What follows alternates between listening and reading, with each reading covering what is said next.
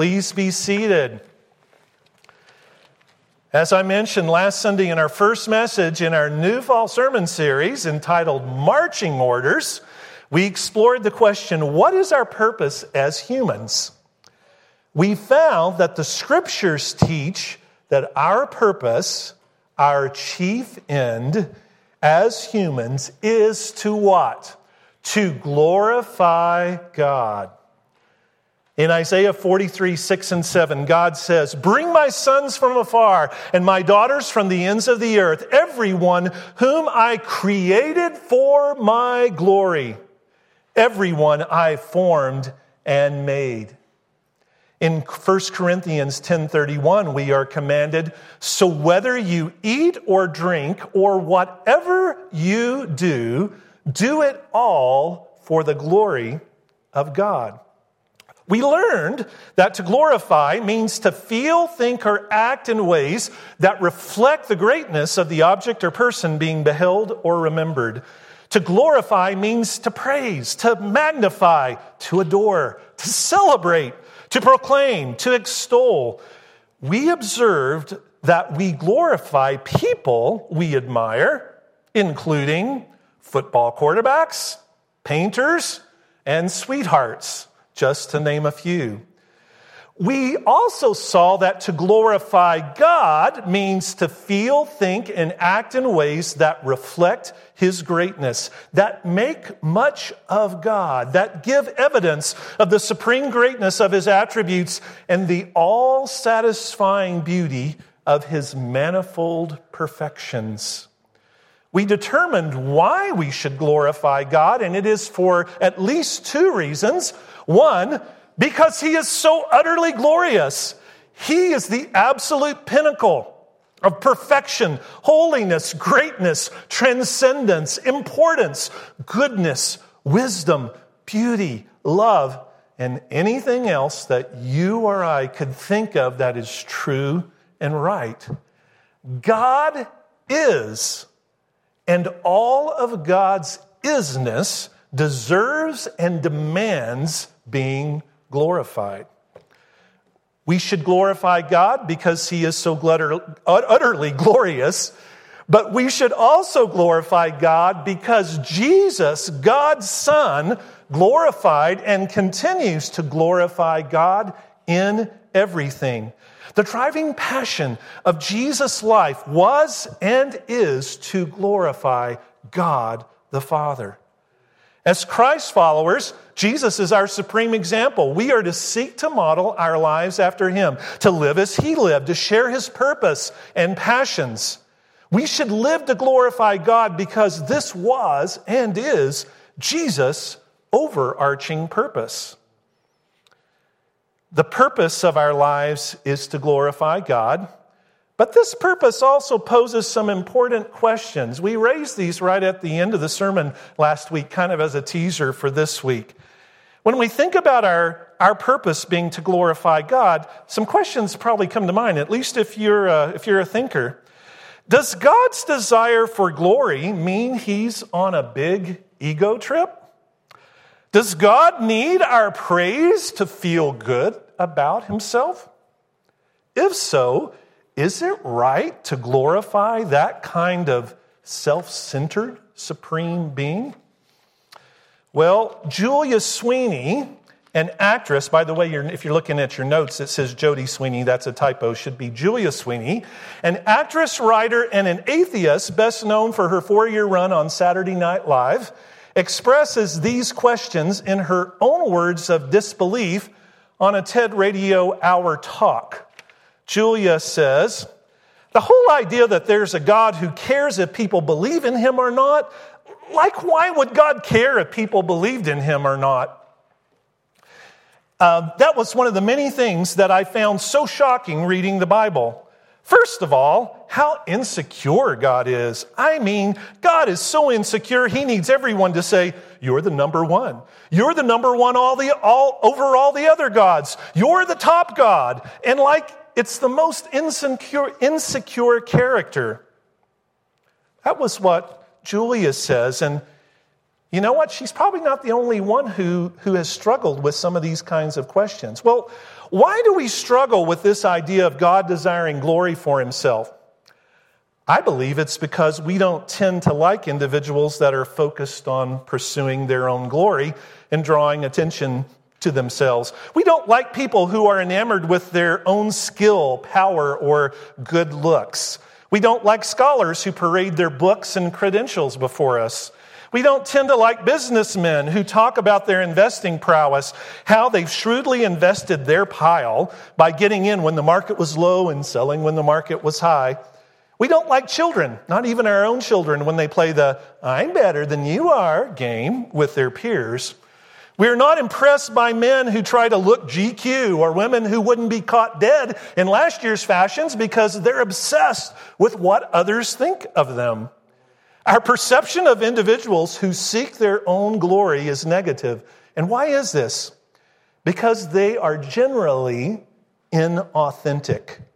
They're always calculating, always maneuvering, always posturing to get compliments and praise and approval because that's the source of their life. Conversely, we admire people who are composed, secure, and at peace with themselves rather than always trying to win compliments. These individuals don't need to compensate for their deficiencies by seeking praise from others. But, but hear, hear me on this God is not inauthentic. He has no deficiencies for which he needs to compensate. He has no inadequacy, no insecurity, no weakness that he needs to hide. He has no need to make himself look better in the eyes of humankind.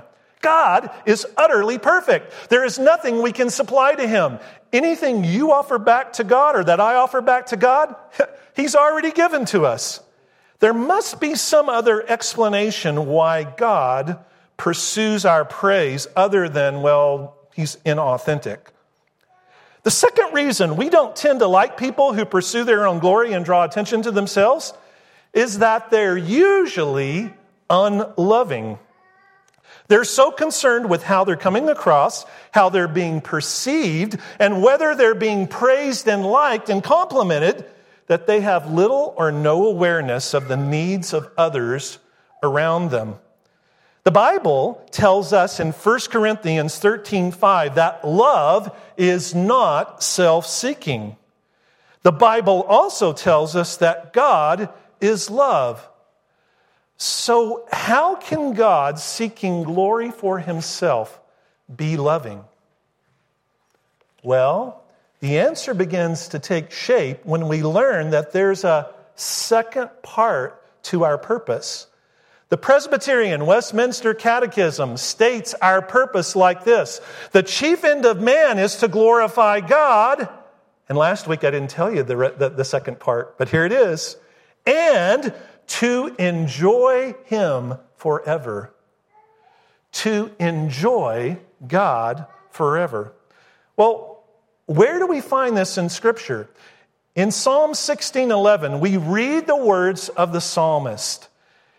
You reveal the path of life to me. The psalmist is talking to God. You, God, reveal the path of life to me. In your presence is what?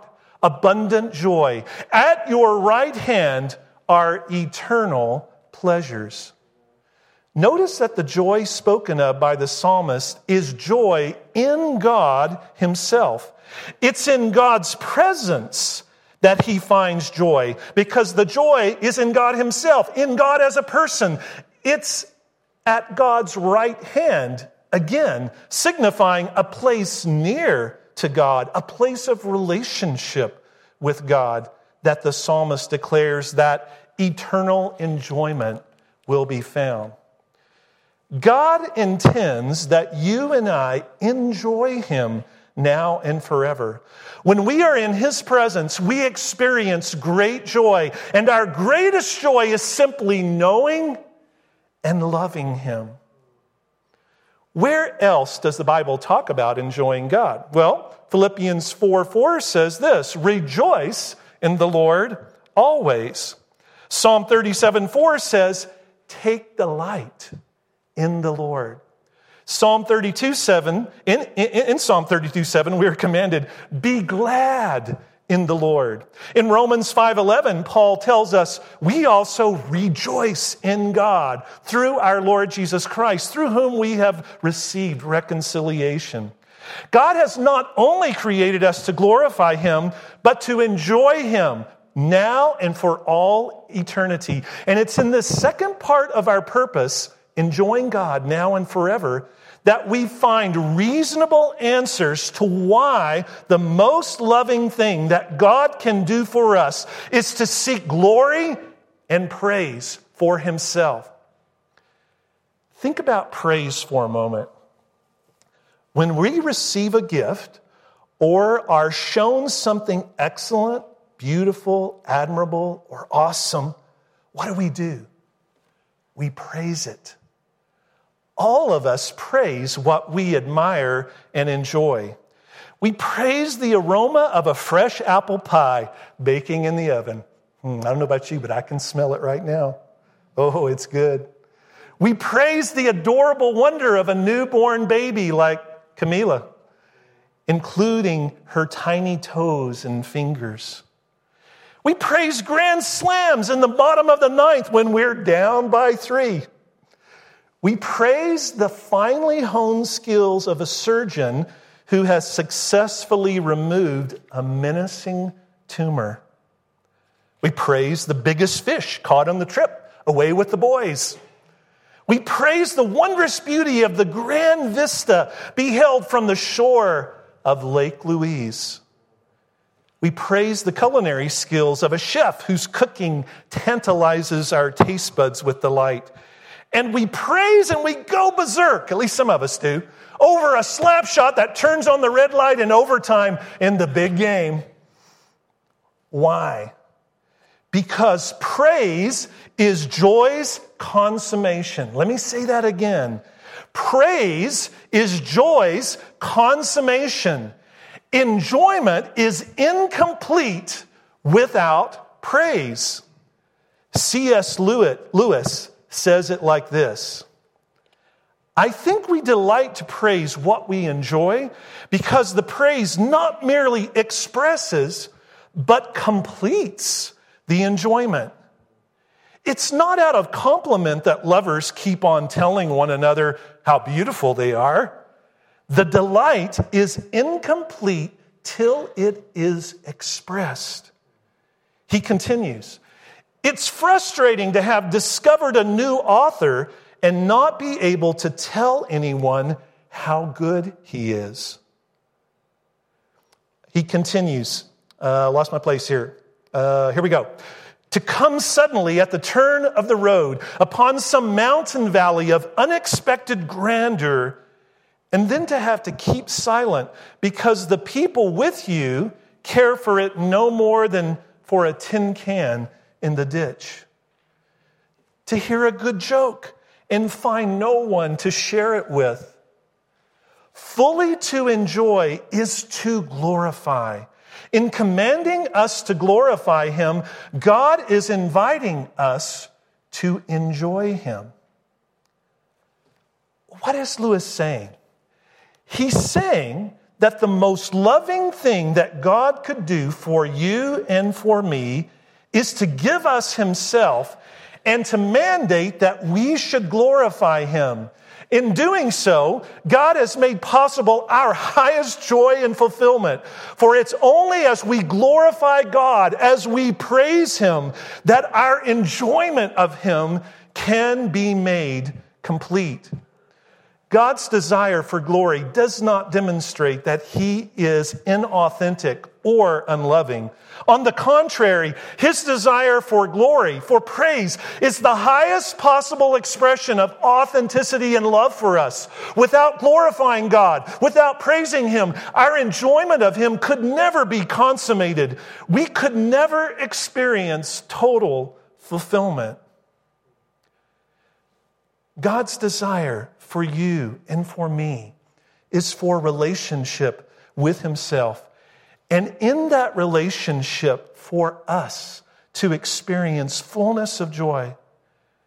The only way for that joy to be made complete is for you and I to praise God, to magnify Him, to glorify Him for the utterly glorious supreme being that He is, just as His Son, Jesus Christ, does.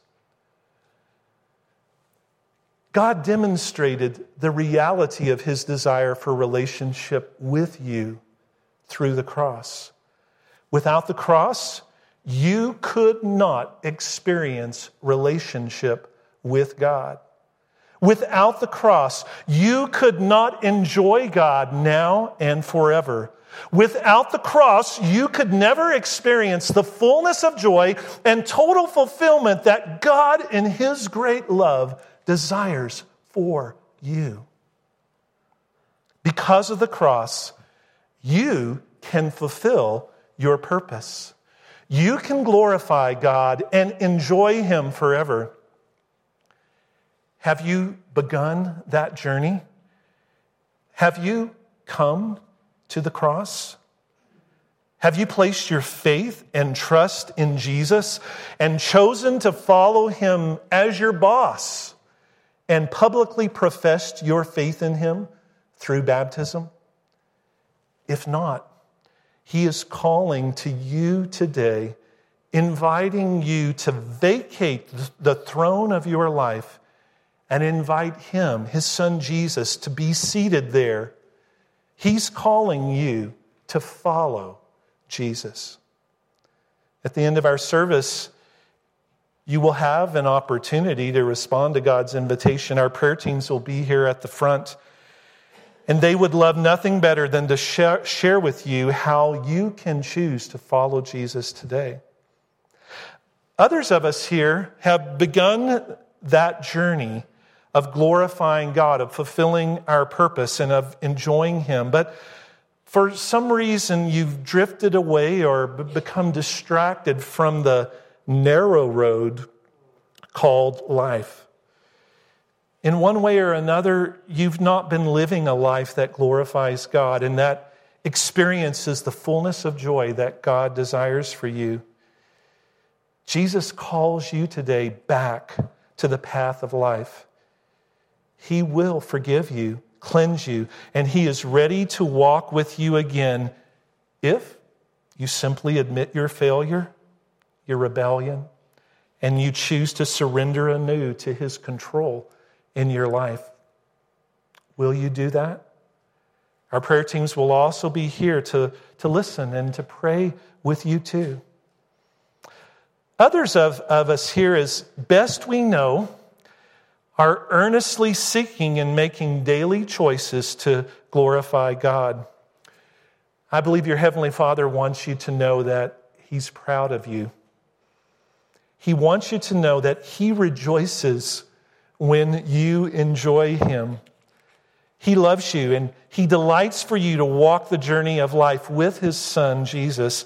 He exhorts you to keep walking in obedience, seeking kingdom priorities being a city on a hill. As you do, you will experience life to the max. What is your purpose and what is my purpose? To glorify God and enjoy Him forever. Are you fulfilling your purpose?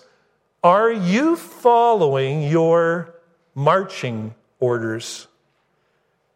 If you are, and if you do, you will fulfill your destiny and you will experience an adventure more exhilarating than what your wildest imagination could conceive. Let's pray.